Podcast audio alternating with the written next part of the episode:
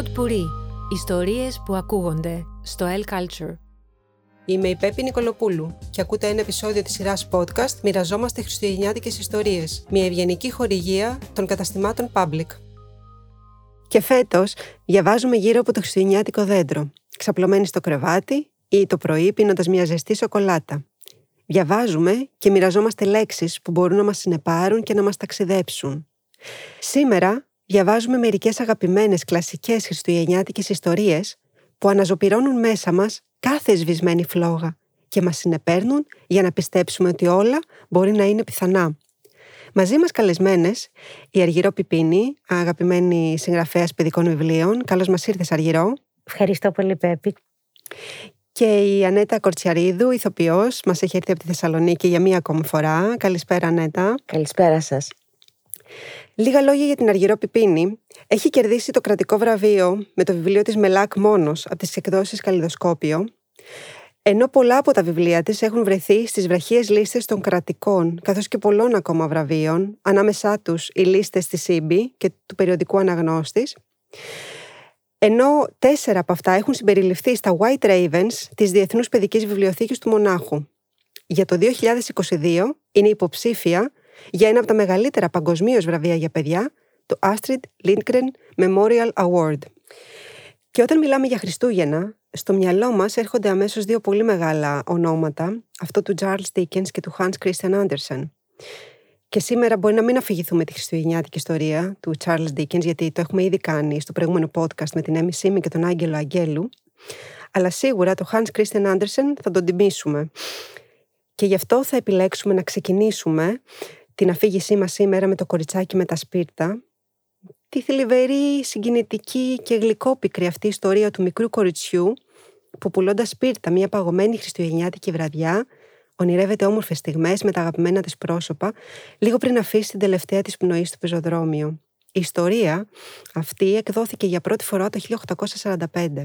Την ιστορία αυτή θα τη διαβάσουμε σήμερα μέσα από το α, ομώνυμο βιβλίο «Το κοριτσάκι με τα σπίρτα» που κυκλοφορεί από τις εκδόσεις Καλλιδοσκόπιο σε εικονογράφηση της Κβέτα Πατσοφσκά μια πολύ ιδιαίτερη εικονογράφηση ε, που συνδυάζει κολάζα με εικόνες ε, από μια γυναίκα ε, που μας έρχεται από την Πράγα και έχει κερδίσει το Άντερσεν το 1992.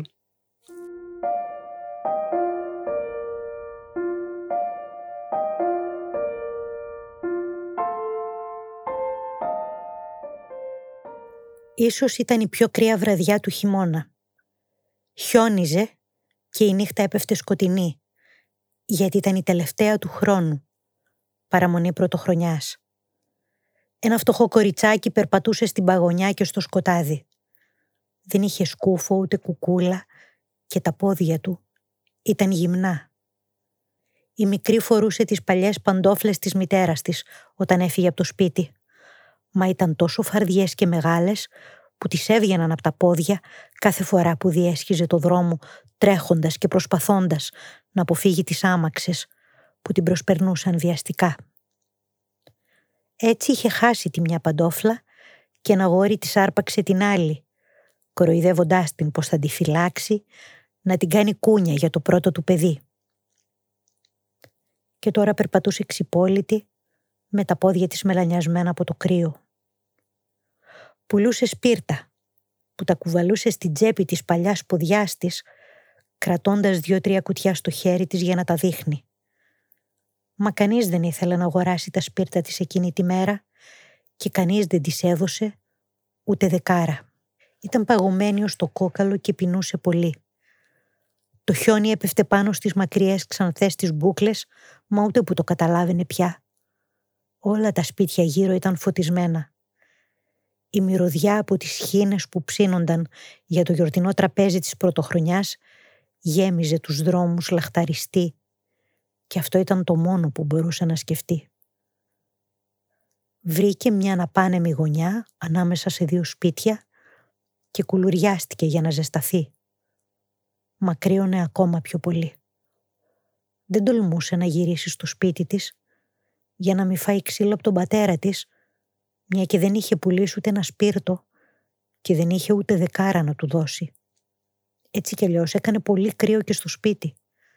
Έμεναν ψηλά σε μια σοφίτα και ο αέρας τρύπωνε σφυρίζοντας από παντού.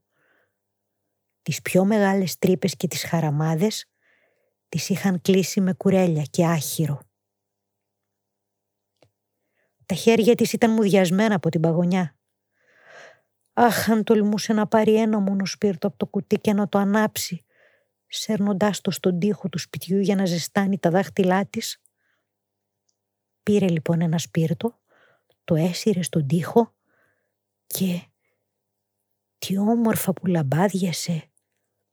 Η φλόγα του ήταν σαν ένα μικρό φως και την αγκάλιασε με τα χέρια της. Και τότε της φάνηκε σαν να καθόταν μπροστά σε μια μεγάλη σιδερένια σόμπα, στολισμένη με γυαλιστερό μπρούτζο. Η φωτιά έκαιγε, υπέροχα ζεστή, και άπλωσε τα πόδια της για να τα ζεστάνει. Μα το σπίρτο έσβησε, η σόμπα εξαφανίστηκε και η μικρή έμενε να κάθεται εκεί, κρατώντας το σβηστό καμένο σπίρτο. Πήρε άλλο ένα σπίρτο και το άναψε.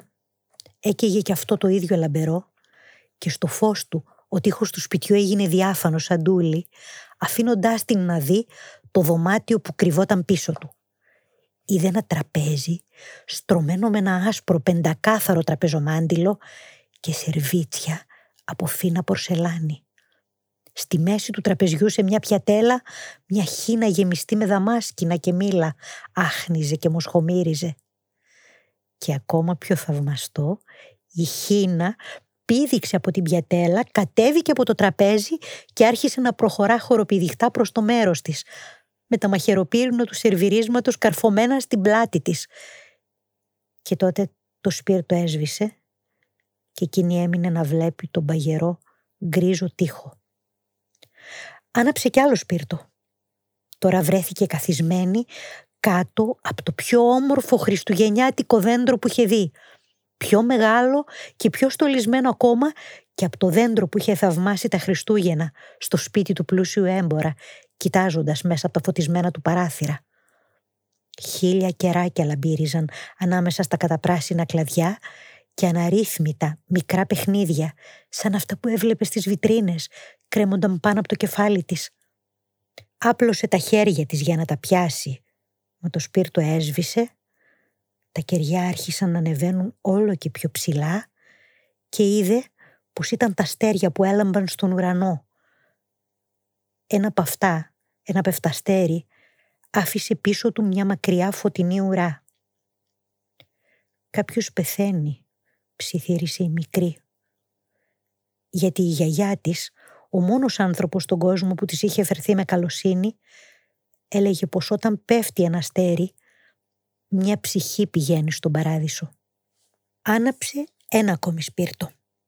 Γύρω τους σχηματίστηκε μια λάμψη και μέσα σε αυτό το φως είδε ακόμα πιο φωτεινή τη γιαγιά της.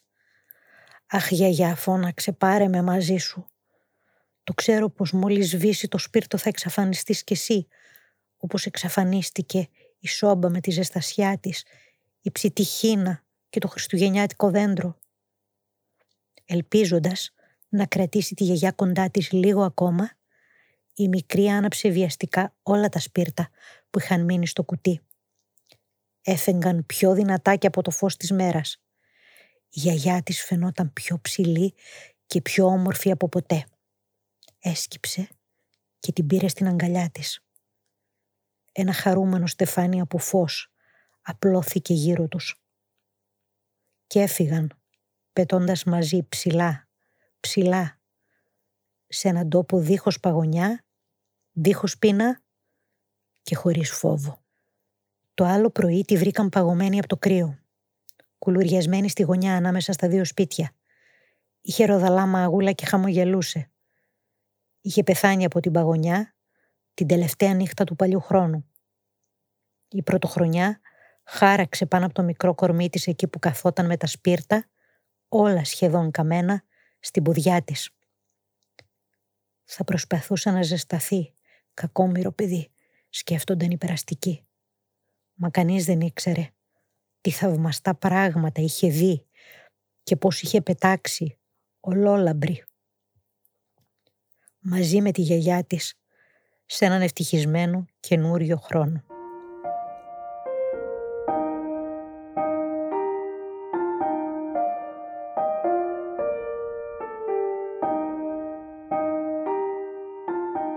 Πολύ συγκινητική αυτή η ιστορία, Αργυρό, και ξέρω ότι είναι από μία από τις πολύ αγαπημένες σου ιστορίες. Ε, γι' αυτό και δράτω την ευκαιρία να σε ρωτήσω, έχεις μία ωραία εικόνα, μία όμορφη ανάμνηση, μία ιστορία δική σου που θα ήθελες να μοιραστείς με τους ακροατές μας, τους μικρούς. Είναι μια ιστορία που έχει γίνει πριν από πολλά χρόνια, όταν ακόμα ήμουν παιδί, ζούσα στο Αγρίνιο.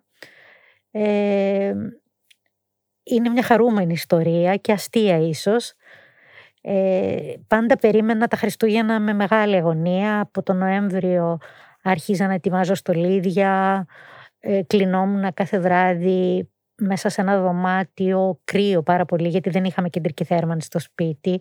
Ε, είχε μόνο δηλαδή τζάκι και σόμπα και κλεινόμουν λοιπόν σε αυτό το κρύο δωμάτιο και ετοίμαζα στολίδια, ε, έφτιαχνα χιόνια με βαμβάκια, πράγματα, κατασκευές.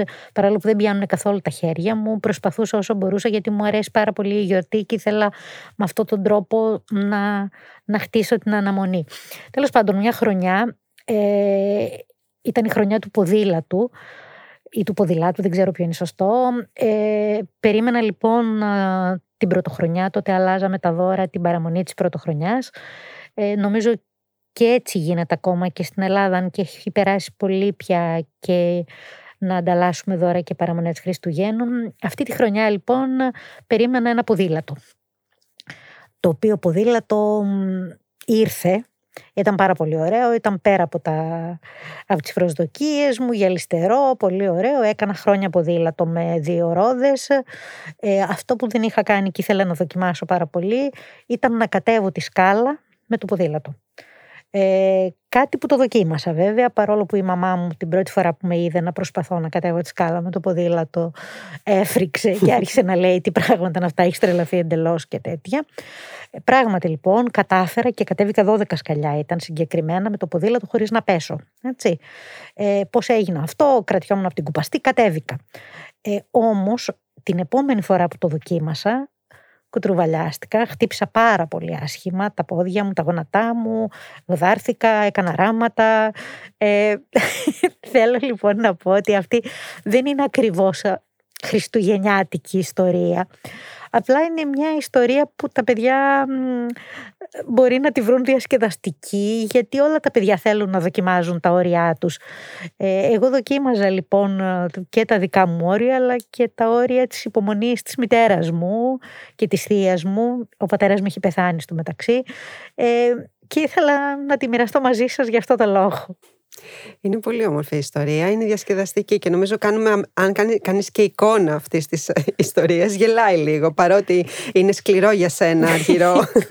Επίσης πρέπει να πω εδώ ότι είχα πάρα πολύ μακριά μαλλιά, πάρα πολύ μακριά μαλλιά, μέχρι τη μέση, πολύ ωραία μαλλιά, τα οποία σε κάθε ευκαιρία τα άφηνα λιτά. Όταν λοιπόν ετοιμαζόμουν με τις πρόβες του να κατέβει τα 12 σκαλιά με το ποδήλατο, μάζεψα τα μαλλιά, ε, οργανώθηκα πάρα που φόρεσα μποτάκι, ε, έκανα δηλαδή πράγματα τα οποία κάτω από άλλες συνθήκες δεν τα σκεφτόμουν. Δηλαδή έβγαινα έξω, όπως να ήταν. Ήμασταν στην επαρχία και όλο αυτό ήταν πολύ, πολύ φυσικό και πολύ λογικό. Ήμουν και ένα παιδί που έπαιζε πολύ έξω, παρόλο που δεν το πιστεύει πολλοί κόσμος. Ε, ήμουν ένα παιδί που τρελαινόμουν για το σχολείο, μου άρεσε το σχολείο και όλα αυτά τα πράγματα ας πούμε ήταν σαν στιγμιότυπα μιας ε, παιδικής ηλικίας τρελής και χαρούμενης. Ναι. Όντως, πολύ ωραία. Και είναι ωραίο να τα ακούνε και τα παιδιά αυτά, ότι είναι πολύ σημαντικό να ε, ερχόμαστε και σε επαφή με τη φύση, να βγαίνουμε έξω. Ακόμα και αν ζούμε στην πόλη, πάντα θα βρίσκουμε αφορμές και ευκαιρίες να βρεθούμε έξω στην πόλη. Και τώρα, ειδικά τα Χριστούγεννα με τις διακοπές των Χριστουγέννων του σχολείου, γιατί όχι να ξεχυθούν οι άνθρωποι στα πάρκα, ε, να πάρουν ένα ποδήλατο, ένα πατίνι, να πάνε σε ένα δρόμο, να το απολαύσουν. Στις πλατείες, στα πλατείες, ακριβώς. Λίγος αέρας πάνω στο πρόσωπό τους, πάντα, πάντα μας κάνει καλό, μας αναζωογονεί. Ε, επίσης με αυτή την ιστορία που είπε η Αργυρό βλέπουμε ότι και εμείς ήμασταν κάποτε παιδιά και έχουμε κάνει τα ίδια πράγματα που κάνουν ακόμα και τώρα τα παιδιά. Αυτό δεν τελειώνει ποτέ. Πολύ, πολύ Πρέπει σημαντικό. να το θυμόμαστε αυτό που και που, οι γονείς, όλοι μας. Πολύ σημαντικό και εμείς μήνυμα. ήμασταν κάποτε παιδιά. Να και μην η ξεχάσουμε έτσι. εφευρετικότητα και η ευρηματικότητα των παιδιών, παιδιά, είναι ανεξάντλητη. Είναι Μμ. ανεξάντλητη. Ε, ε, και οι δύο σας δουλεύετε και εργάζεστε με παιδιά. Εσύ, Αργυρό μου, γράφεις πολύ όμορφα βιβλία για παιδιά. Άρα, πάντα στο μυαλό σου και στην καρδιά σου έχεις ένα μικρό παιδί, γιατί έτσι μόνο μπορεί να μιλήσει κανείς σε παιδιά. Και εσύ, α, μ, Ανέτα μου, δουλεύεις με παιδιά, άρα ξέρεις πάρα πολύ καλά τον κόσμο των παιδιών. Ναι. Ε, ναι, πρέ- πρέπει και όλοι να κρατάμε ένα μικρό παιδί μέσα στην καρδιά μας. Και Ε, πρέπει να φροντίζουμε, με συγχωρείς μμμ. κιόλας που σε διακόπτω Πέπη, πρέπει να φροντίζουμε αυτό το παιδί να μην το λυπούμε τόσο όσο δηλαδή να το κρατάμε χαρούμενο, να του δίνουμε την ελπίδα, να το ταΐζουμε με την ελπίδα με έναν τρόπο. Δεν πρέπει δηλαδή να το, να το αφήνουμε να μαραίνεται. Πολύ σωστό. Πολύ σωστό. Να συνεχίσουμε λοιπόν στη δεύτερη μ, ιστορία μας. Η δεύτερη ιστορία μας α, είναι μια και αυτή ε, πολύ κλασική χριστουγεννιάτικη ιστορία του Άντερσεν, η Βασίλισσα του Χιονιού, που θεωρείται ένα από τα σημαντικότερα θα έλεγα μ, και μεγαλύτερα σε έκταση παραμύθια του μεγάλου αυτού παραμυθά. Ο Κάι και η Γκέρτα είναι δύο αγαπημένοι φίλοι που νιώθουν πολύ ευτυχισμένοι μαζί, μέχρι που η Βασίλισσα του Χιονιού, με την παγωμένη καρδιά, βρίσκει ένα μαγικό τρόπο να τους χωρίσει. Έτσι ξεκινάει ένα ταξίδι γεμάτο περιπέτειες και εκπλήξεις. Θα καταφέρουν οι δύο φίλοι άραγε να βρεθούν πάλι μαζί; Θα νικήσει η αγάπη τους, η φιλία τους, τα εμπόδια αυτά; Αν και αυτό το παραμύθι μιλάει για μια χιονισμένη εποχή, ζεσταίνει τις καρδιές των παιδιών εδώ και 200 περίπου χρόνια. Την εικονογράφηση αυτού του βιβλίου που θα διαβάσει η Ανέτα σήμερα μαζί μας, που κυκλοφορεί από τις εκδόσεις Άγκυρα, ε, την υπογράφει ο Βλάντισλαφ Γέρκο, ένας πολύ γνωστός Ουκρανός εικονογράφος, ο οποίος και έχει κερδίσει πολλά βραβεία σε διεθνείς εκθέσεις.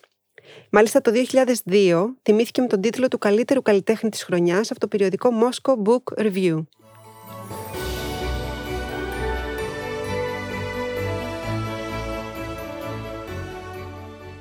Από τώρα θέλω να σου το πω.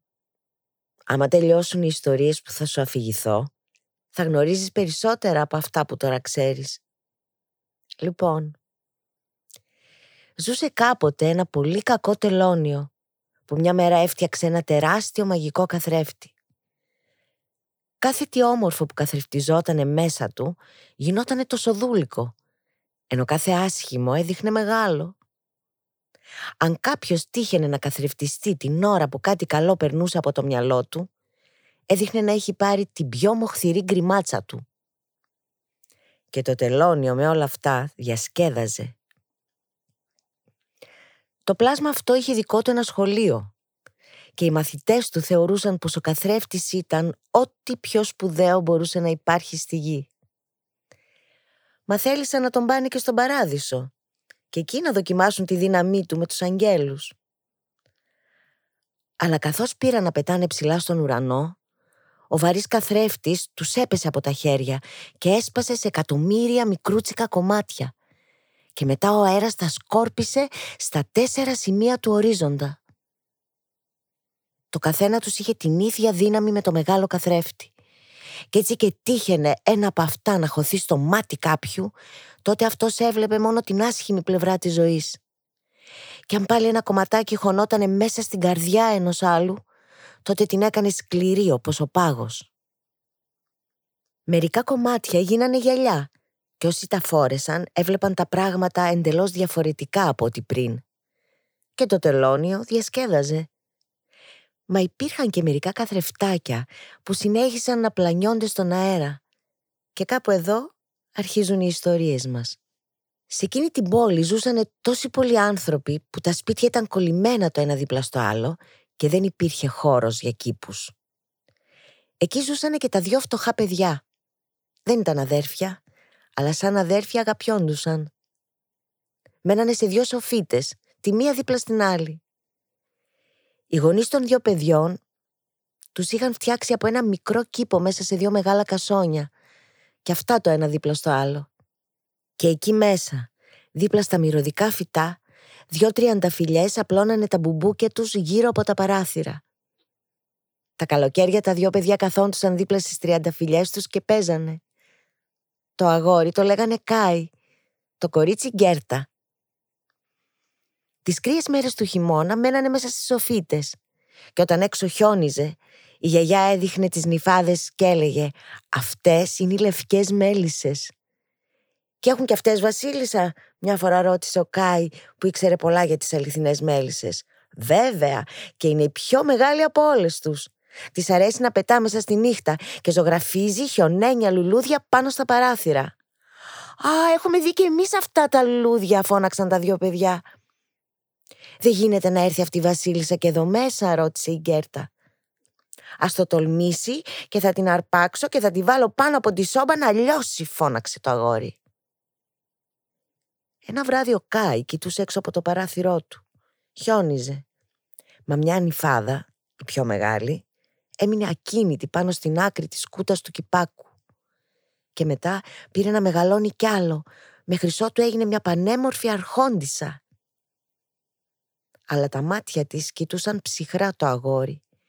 Με το χέρι της κάτι του έγνεψε. Το αγόρι τρομοκρατήθηκε, μα όταν σε λίγο τόλμησε να κοιτάξεις και πάλι από το παράθυρο, του φάνηκε πως είδε ένα μεγάλο πουλί να πετά. Περάσαν οι κρύες μέρες και ήρθε η άνοιξη. Τα λουλούδια ανθίζανε, τα χελιδόνια στείνανε τις φωλιές τους, οι λιαχτίδες ζεσταίνανε τα δωμάτια. Τα δυο παιδιά βγήκαν και πάλι έξω και χαιρόντουσαν τον μικρό τους κήπο.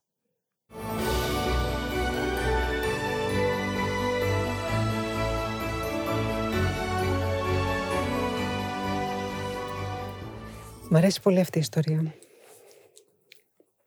Ε, έχει γίνει και θεατρικό λιμπρέτο.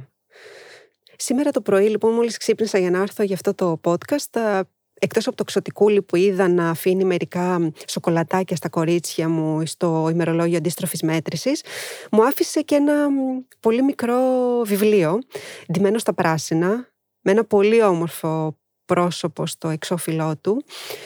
Το, ο τίτλος του ήταν η Ζάζα αυτό ήταν μια πολύ μεγάλη έκπληξη για μένα, Αργυρό. Είδα ότι ήταν το καινούριο σου βιβλίο που μόλις βγήκε από το τυπογραφείο, κυκλοφορεί από τις εκδόσεις Καλλιδοσκόπιο. Δεν έχω προλάβει να ανοίξω ούτε καν την πρώτη σελίδα. Ε, η πρώτη του εικόνα, το εξώφυλλο και η έκδοση φαίνεται εντυπωσιακή. Θέλεις να μου μιλήσεις λίγο για αυτό το βιβλίο, να το ακούσουν οι ακροατές μας; Λοιπόν, αυτό είναι ένα βιβλίο που αναφέρεται στα παιχνίδια των παιδιών στο ολοκαύτωμα, των παιδιών που χάθηκαν ε, στα στρατόπεδα συγκέντρωσης ή των παιδιών που επέζησαν και δόρισαν τα παιχνίδια τους σε διάφορα μουσεία σε ολόκληρο τον κόσμο. Είναι ένα κείμενο που το γράφω, το έγραφα δύο χρόνια και δεν μπορούσα να το τελειώσω. Δεν έβρισκα ένα τέλος που να ήθελα εγώ να πίστευα μάλλον ότι τέριαζε σε ένα τόσο βαρύ θέμα γιατί είναι ένα βιβλίο για παιδιά, για μεγαλύτερα παιδιά. Ε, το τέλος λοιπόν το έγραψα πέρυσι τον Αύγουστο, ήμουν στο Βερολίνο και επισκέφτηκα ε, το μνημείο του Ολοκαυτώματος και όταν γύρισα στο σπίτι αποφάσισα ότι πρέπει να υπάρχει ένα καλό τέλος ότι θέλω να πιστεύω σε ένα καλό τέλος μιας και ο κόσμος ε, εκείνης της εποχής ήταν σκοτεινός, απόλυτα σκοτεινός. το πρόσωπο που είδε στο εξώφυλλο είναι η κούκλα της ηρωίδας, η Ζάζα. Ακούμε λοιπόν την ιστορία μέσα από το στόμα της, ε, της Ζάζας. Ε, τις εικόνες τις έχει κάνει ο Πέτρος ο Μπουλούμπασης. Ήξερα από την αρχή ότι ήθελα να τις κάνει ο Πέτρος ο Μπουλούμπασης.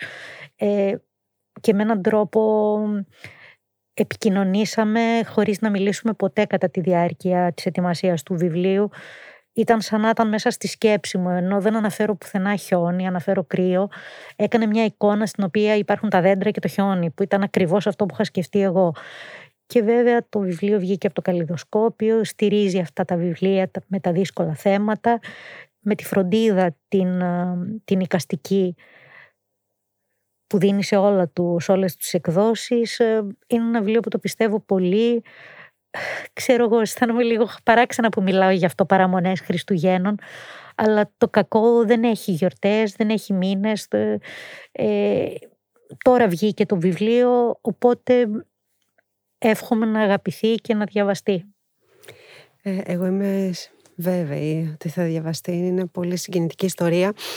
Ε, και δεν πειράζει. Ακόμα και τα Χριστούγεννα είναι πολύ σημαντικό να σκεφτόμαστε και τις δύσκολες ε, ε, ιστορίες.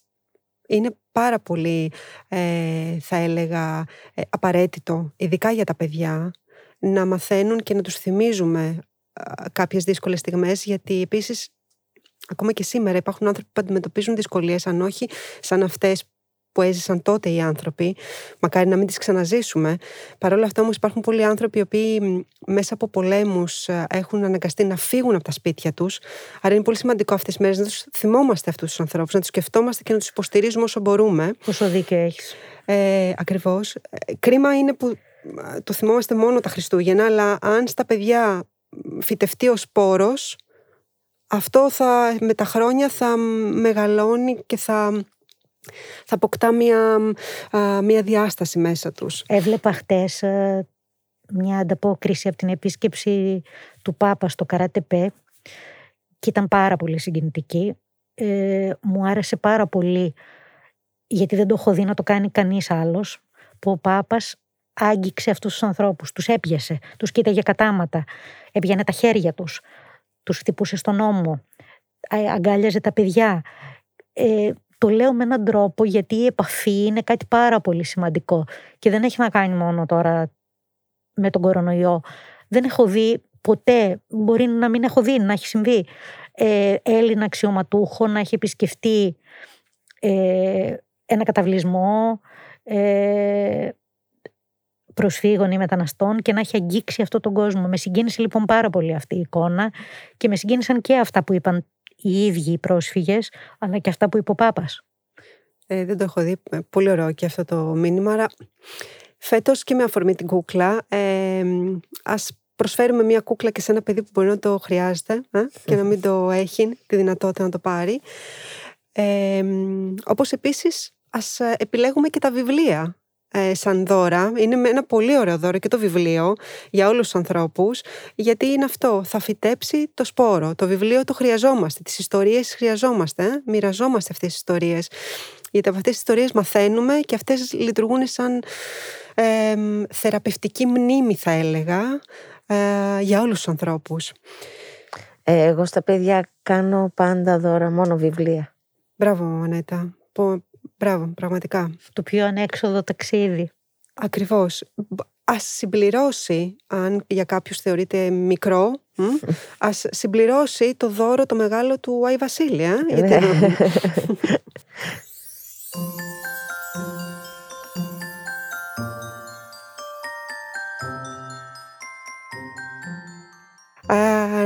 Ας περάσουμε λοιπόν στην τρίτη μας ιστορία, στο τρίτο μας αφήγημα. Η τρίτη ιστορία για σήμερα και τελευταία για αυτό το podcast είναι ο αγαπημένος μας καριοθράφστης. Βασίζεται στο παραμύθι του Γερμανού συγγραφέα Ernst Hoffmann, ο καριοθράφτης και βασιλιάς των ποντικών που κυκλοφόρησε το 1816 και στη συνέχεια το 1844 διασκευάστηκε από τον Αλέξανδρο Δουμά, τον μπαμπά, ο οποίος κατόρθωσε να μετατρέψει την ιστορία του καριοθράφστη σε ένα τρυφερό παιδικό παραμύθι που έγινε πλέον κλασικό. Τη διασκευή που θα διαβάσουμε σήμερα εδώ την έχει γράψει η Αν Λέισεν σε μετάφραση δική σου Αργυρός, της Αργυρός Πιπίνη και κυκλοφορεί από τις εκδόσεις Μετέχμιο. Και την έχει εικονογραφήσει κιόλας. Η Αν Λέισεν, ναι. ναι. Πολύ σωστά, πολύ σωστή παρατήρηση. Η Κλάρα κάθεται δίπλα στο παράθυρο και κοιτάζει ονειροπόλα τις χιονονιφάδες που πέφτουν αργά και απαλά πάνω στο απέραντο χαλί του χιονιού. Είναι παραμονή Χριστουγέννων στο κάτω πάτωμα, η μεγάλη είναι απασχολημένη με τις προετοιμασίες για το χριστουγεννιάτικο ρεβεγιόν. Η Κλάρα είναι πολύ περίεργη, αλλά η μαμά της είπε τόσο σε εκείνη όσο και στον αδερφό της τον Φρίτς ότι μπορούν να κατεβούν μόνο όταν θα είναι όλα έτοιμα. Στην κουζίνα έχουν ήδη βάλει τη γαλοπούλα στο φούρνο. Στολίζουν με άσπρο γλάσο μπισκοτάκια σε σχήμα στεριών, χριστουγεννιάτικων αγγέλων και μικρών χριστουγεννιάτικων δέντρων. Στο τραπέζι υπάρχουν μεγάλα μπολ με σαλάτες και ορεκτικά. Όλα μυρίζουν υπέροχα. Η Κλάρα και ο Φρίτς ανυπομονούν να δοκιμάσουν όλες αυτές τις πεντανόστιμες λιχουδιές. κατεβαίνουν νυχτοπατώντας τις σκάλες για να ρίξουν από μια μισάνοιχτη πόρτα μια κλεφτή ματιά στο χριστουγεννιάτικο δέντρο. Το δέντρο είναι πελώριο. Είναι ακόμα μεγαλύτερο από το περσινό και είναι στολισμένο υπέροχα. Από τα κλαδιά του κρέμονται λαμπερά στολίδια σε άπειρα χρώματα και σχέδια. Χρυσαφιές γυρλάντες, γλυφιτζούρια και κάθε λογής όμορφα στολίδια. Αλλά η Κλάρα και ο Φρίτς ενδιαφέρονται κυρίως για ό,τι υπάρχει κάτω από το δέντρο. Για τα δώρα δηλαδή. Η Κλάρα βλέπει μια κούκλα με ένα χαριτωμένο ροζ φόρεμα, ένα κοριτσάκι για κουκλάκια μωρά και μια παράξενη ομπρελίτσα. Όλα αυτά τα δώρα είναι για εκείνη. Για τον Φρίτς προορίζονται σίγουρα το μεγάλο τρενάκι και η στρατιωτική στολή με το ξύλινο σπαθί. Και γύρω από όλα αυτά τα παιχνίδια υπάρχουν ακόμα περισσότερες εκπλήξεις και πάρα πολλά γλυκά. Η Κλάρα και ο Φρίτς είναι τόσο συνεπαρμένοι που ξεχνούν ότι τους είχαν απαγορεύσει να κατέβουν. Μπουκάρουν ενθουσιασμένοι στο δωμάτιο. «Σας τσάκωσα! Αχ, μικροί κατεργάριδες!» φωνάζει η μαμά. Προσπαθεί να το παίξει αυστηρή, αλλά όταν κοιτάζει τα ευτυχισμένα πρόσωπα των παιδιών δεν μπορεί να κρύψει το χαμόγελό της. Και τότε χτυπάει το κουδούνι. «Ο θείος Δροσελμάγερ! Ο θείος Δροσελμάγερ!» φωνάζουν ταυτόχρονα η Κλάρα και ο Φρίτς. Ο θείος Δροσελμάγερ δεν είναι πραγματικός τους θείος, αλλά καλός φίλος του πατέρα τους. Μοιάζει κάπως αλόκοτος με το ρητιδιασμένο του πρόσωπο και τα μάτια που λάμπουν σαν να χορεύουν μέσα τους φωτάκια. Στο σχεδόν φαλακρό κεφάλι του φοράει περούκα με μεγάλες λευκές μπούκλες και είναι εντυμένος με μια γιορτινή φορεσιά σε ζωηρά χρώματα. Η Κλάρα και ο Φρίτς τον λατρεύουν.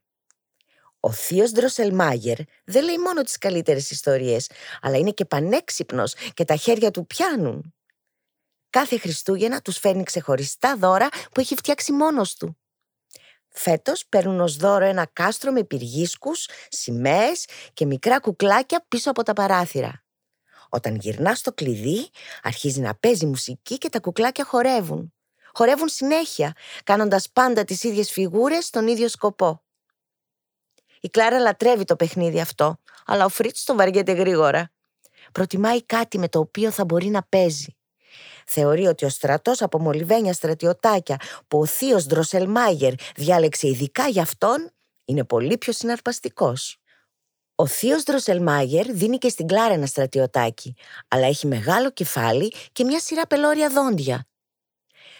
Δεν είναι απλό στρατιωτάκι, της λέει ο θείος Ντροσελμάγερ.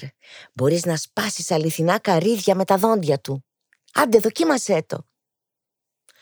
Ο Φρίτς πιστεύει ότι ο καριοθράφστης είναι ανόητο παιχνίδι, αλλά η Κλάρα δεν μπορεί να πάρει το βλέμμα της από τα μεγάλα γλυκά του μάτια.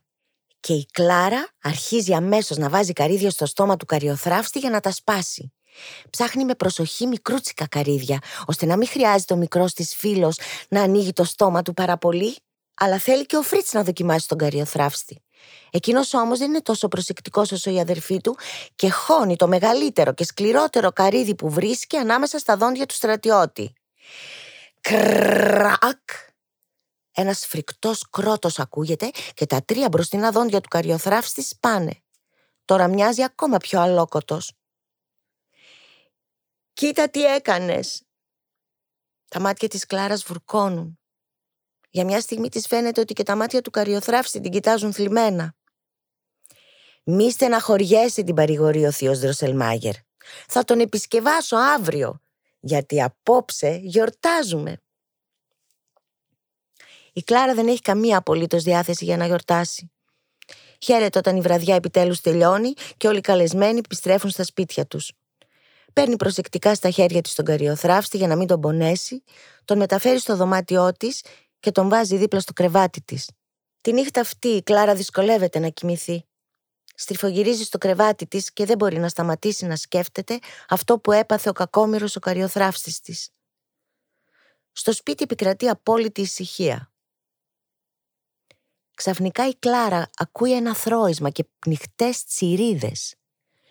Το θρόισμα και οι τσιρίδες δυναμώνουν και είναι σαν να έρχονται από όλες τις γωνιές του δωματίου της. Η Κλάρα είναι κατατρομαγμένη και χώνεται βαθιά κάτω από τις κουβέρτες της. Και τότε γίνεται κάτι μαγικό.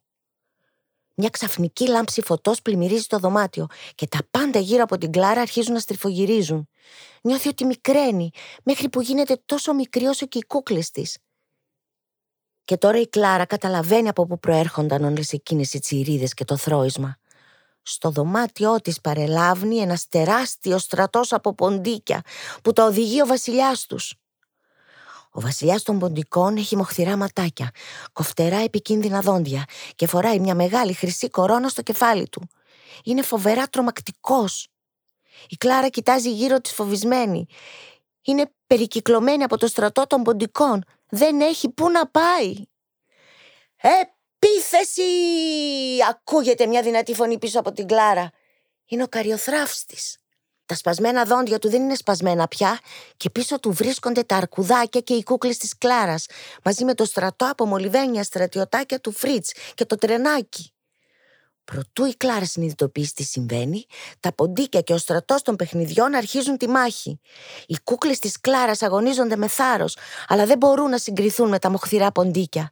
Φαίνεται ότι σύντομα ο στρατός των παιχνιδιών θα χάσει τη μάχη. Η Κλάρα πρέπει να κάνει κάτι. Τρέχει όσο πιο γρήγορα μπορεί στο δωμάτιο του Φριτς για να βρει το ξύλινο σπαθί του. Γυρίζει στο δωμάτιό της και πετάει το σπαθί στον καρυοθραύστη, ο οποίος έχει έρθει πρόσωπο με πρόσωπο με τον τρομακτικό βασιλιά των ποντικών. Ο καριοθράφστης αρπάζει το ουρανοκοτέβατο σπαθί και κραδένοντάς το με δύναμη σκοτώνει τον βασιλιά των ποντικών. Ο στρατός των ποντικών οπισθοχωρείς στριγκλίζοντας και τσιρίζοντας δυνατά. Η Κλάρα και οι κούκλες της βγάζουν έναν αναστεναγμό ανακούφισης. Σε ευχαριστώ, Κλάρα, λέει ο καριοθράφστης με απαλή φωνή. Δεν θα είχα καταφέρει να νικήσω τον απέσιο βασιλιά των ποντικών χωρίς τη βοήθειά σου. Τώρα τα μάγια λύθηκαν. Ξέρεις, δεν ήμουν πάντα ένα ξύλινο παιχνίδι. Και της διηγείται μια απίστευτη ιστορία. Πώς έγινε καριοθράφστης.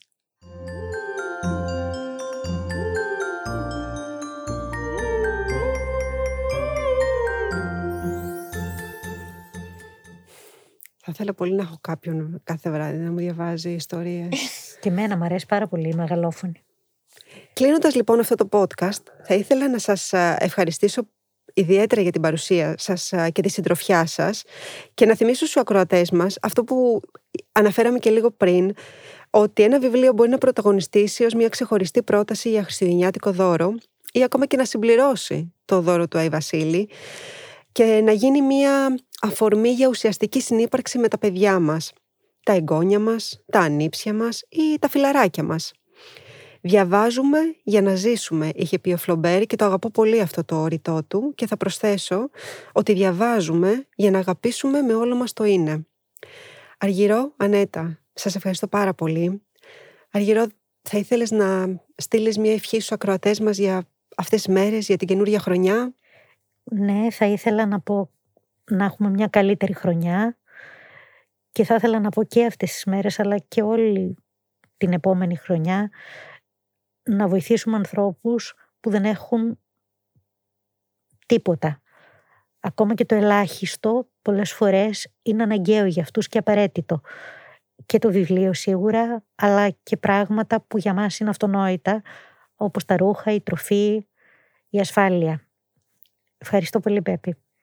Ε, εγώ με τη σειρά μου θα ευχηθώ να λέμε ιστορίες. Να μπορούμε να είμαστε γεροί και ζωντανοί και δυνατοί και να λέμε ιστορίες. Μακάρι. Μακάρι. Ευχαριστώ και εγώ πολύ. Ευχαριστώ και εγώ και τις δυο σας. Είμαι η Πέπη Νικολοπούλου και αυτό ήταν ένα επεισόδιο της σειράς podcast «Μοιραζόμαστε Χριστουγεννιάτικες Ιστορίες». Μια ευγενική χορηγία των καταστημάτων Public.